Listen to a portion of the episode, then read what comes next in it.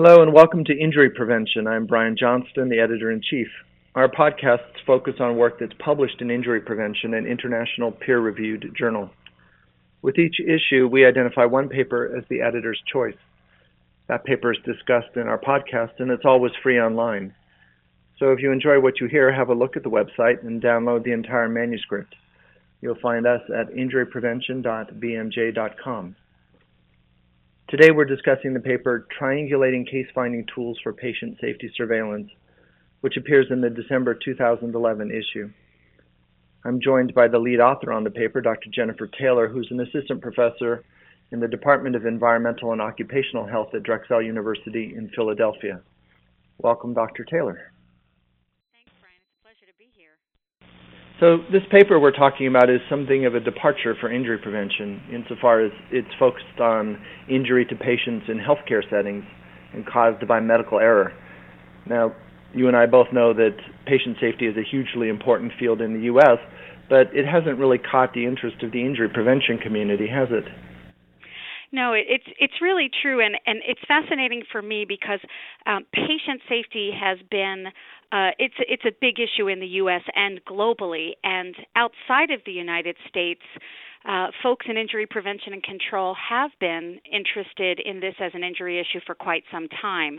So I can think of examples like Australia and England and Scotland, uh, who routinely include adverse events um, in medical care um, as part of their injury statistics. So it's um, it's always been fascinating to me as to why the United States injury prevention and control community hasn't necessarily embraced this issue. Well, what do you think that patient safety research could contribute to injury prevention, or conversely, what tools or techniques could injury prevention specialists bring to patient safety work? Well, it's interesting. Of course, for me as a as a person trained in injury prevention and control, I think injury has more to give than to patient safety than the reverse. But but I will say this that I think the one thing that patient safety could bring to injury prevention and control is is that of a, a systems thinking type of paradigm. So in, in systems thinking, we focus not only on active errors in systems like whether someone's tired or is uh, under the influence of medications or drugs drugs or is just distracted when they're they're doing a task that could potentially be injurious.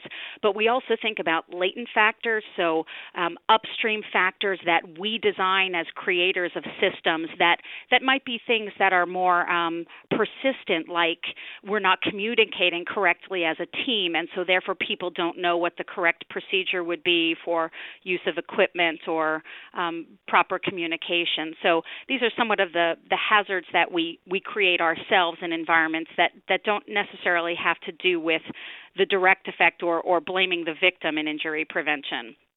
So I, I think that's the systems thinking and and and um, in that thinking about um, a just culture, which is is really important in patient safety, where we think about um, not blaming the victim, but thinking about how that person who was most directly involved in an injurious event can be the person who devises the solution and can see that solution uh, implemented in their organization. Um, but more importantly, I think that injury prevention and control has a lot to teach to patient safety in this country, in the United States, in 1999, the Institute of Medicine released its report to Err is Human Building a Safer Healthcare System. And, and in that, they used um, some seminal studies in patient safety and they extrapolated those numbers to say that in one year in the United States, there are between 44 and 98,000 patients who die in hospital.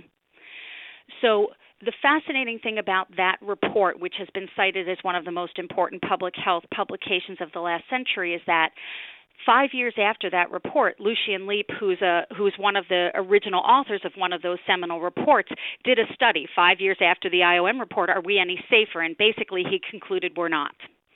Just last year, Chris Landrigan of Harvard repeated the Harvard Medical Practice Study, which was one of these seminal studies, in North Carolina, a state that's known for its patient safety, advanced thinking, and really good systems.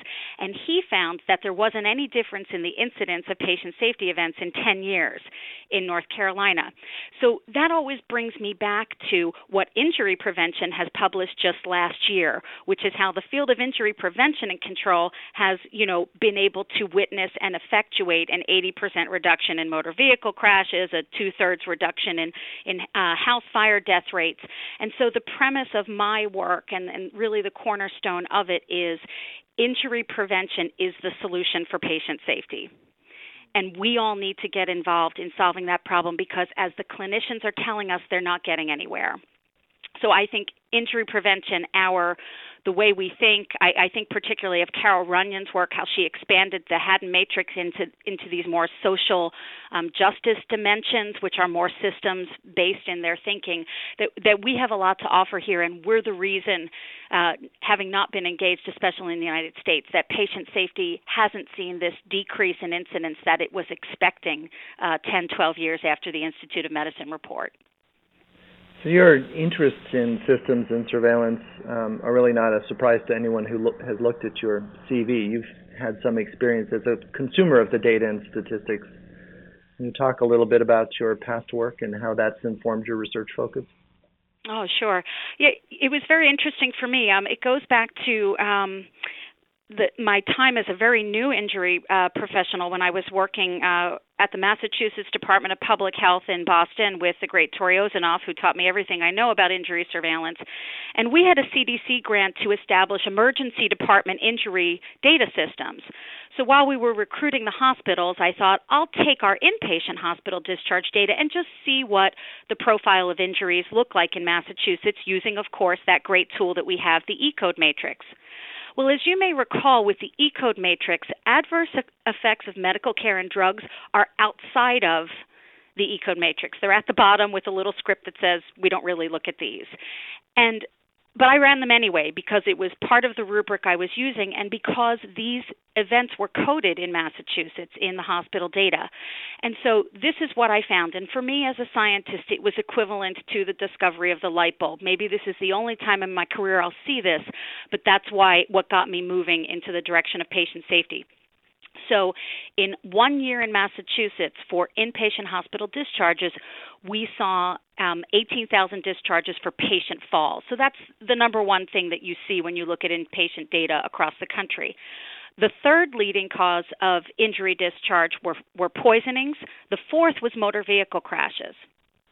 But the second was 10,000 discharges for adverse events of medical care and drugs. Normally, they'd be outside of the statistics that U.S. injury prevention and control professionals use. In Australia, they collect them, and they've seen, just like we saw in Massachusetts, that adverse events are second only to falls. Now, when you think about that in terms of what our priorities are for the injury burden in the United States, if we're not counting these events, we're not actually understanding that as a part of the injury burden and putting our significant evidence base towards it. So that for me got me absolutely started on how are these events injuries like other events when we go back to Arbus and Carrick and Gibson, Haddon and Baker and how they define injuries and for me it seemed to be very much within that definition. And so that's how I started doing the surveillance of patient safety events. I continued that work when I was the chief of health statistics in New Hampshire, and then eventually went back to get my doctorate, and that's what my dissertation was on. How are we going to conduct the surveillance of patient safety events in the United States, and why does it matter? One of the figures that's um, in your paper that I found interesting is a, I guess, a Venn diagram that shows an overlap between medical errors and injuries that are caused by those errors, and then injuries that aren't actually associated with an error. And um, you focused, I think, in your paper on injuries that were caused by error. But at least uh, in the clinical quality improvement world, practitioners would ask us also to examine those near miss events, errors that did not result in an injury, at least not this time. And is that a perspective that could be useful in injury prevention outside of the healthcare setting? Sure. Um, you know, it's interesting. Healthcare always claims that it's learned so much from the aviation industry, which which set up its um, aviation safety reporting system, which is a near miss system, um, after the 1974 TWA crash at, at Dulles uh, near DC. But other industries have been doing it as well. Um, nuclear power. Uh, petrochemical processing, onshore and offshore drilling, um, steel production, the military uh, firefighting, lots of those enterprises are using near miss reporting systems because what we understand is based on something called the common cause hypothesis that the patterns and causes of failure that that lead to an injury event are the same in near misses as they are in injuries and, and of course as they are in fatalities. It's just that something got in the way either by chance or human intervention or some sort of recovery system that prevented that near miss from transmitting to the actual person and, and causing some sort of injury. So the surveillance of near misses is really critical because it gives us the opportunity that public health is always seeking is that of primary prevention. So if we can get to the energy before it interacts with the body at a threshold that exceeds human tolerance, we've actually prevented injury right there and then. And, and furthermore, it's important, especially when you think about healthcare and in industry, because it gives us a risk management perspective into our operations. So, how often does a failure occur? And when that failure occurs, how often does it actually cause some sort of event where we lose somebody or they're not working anymore or a person needs to go to healthcare to get fixed because they've had some sort of injury? So, there's, there's some really good examples of how near misses have helped in healthcare healthcare settings and also um, how they've helped in industrial settings. And and some of those are injury prevention, but there's also these systemic benefits of better communication, better teamwork, people feeling like they've been listened to by a supervisor or by a team member.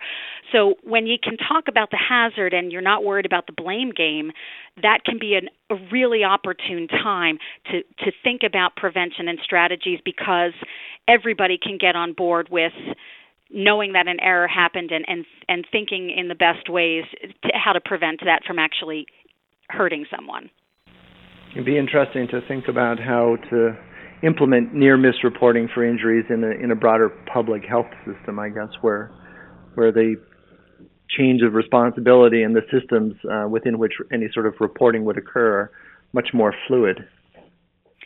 Right, and and so that's why um, that's why we do have to think about a just culture because when it comes to near miss reporting, we have to remove the blame and shame uh, aspects of reporting. So near miss reporting is voluntary, it requires people to feel like if I tell you about this error that I committed, regardless of what the sequelae were, that I'm not going to get in trouble or fired as a result, that I'm going to be invited to be at the center of solving that problem.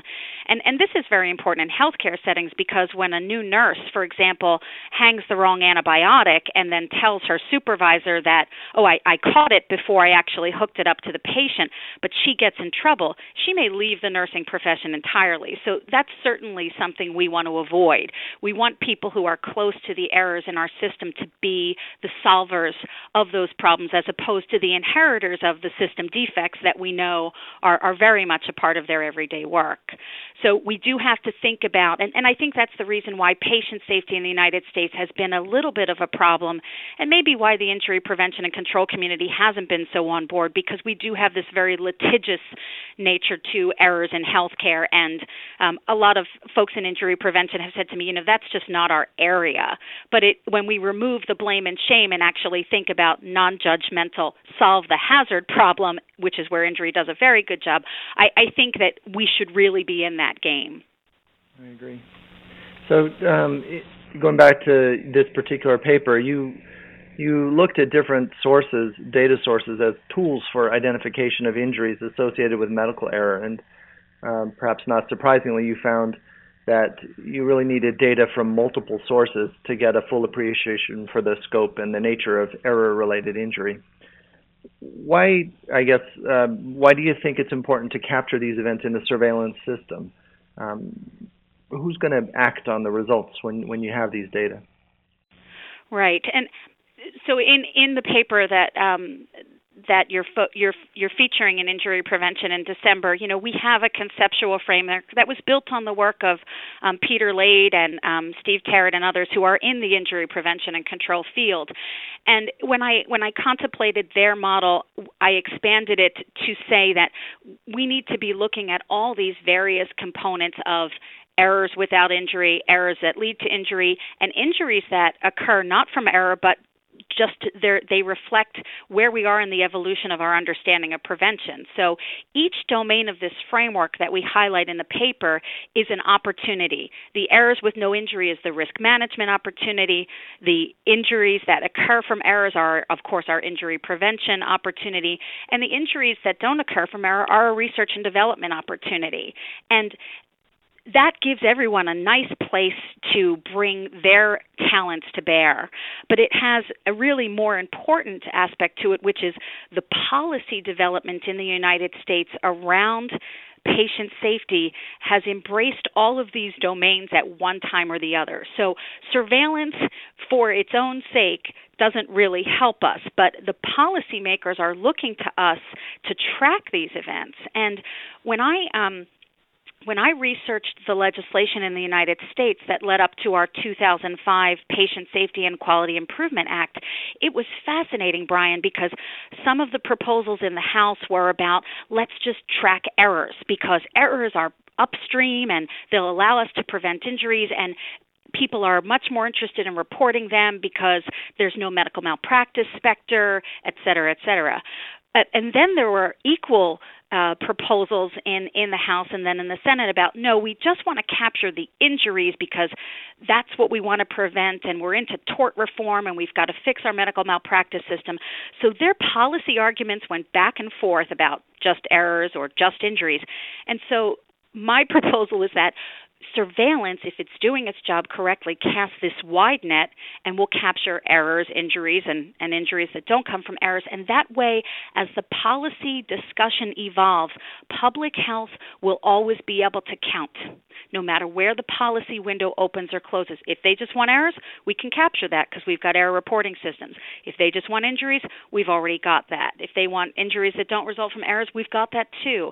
But if we had just said we're just going to capture in surveillance, surveillance error associated injuries all of the prevention opportunities that come from near misses would not be there. And all the r&d opportunities for biochemistry biomechanics engineering that come from that that latter domain of injuries that aren't associated with errors would be missed. And what would happen is Congress is going to look back to us and say, How are we doing? And we're going to say, Well, we never captured those events and that makes us look bad.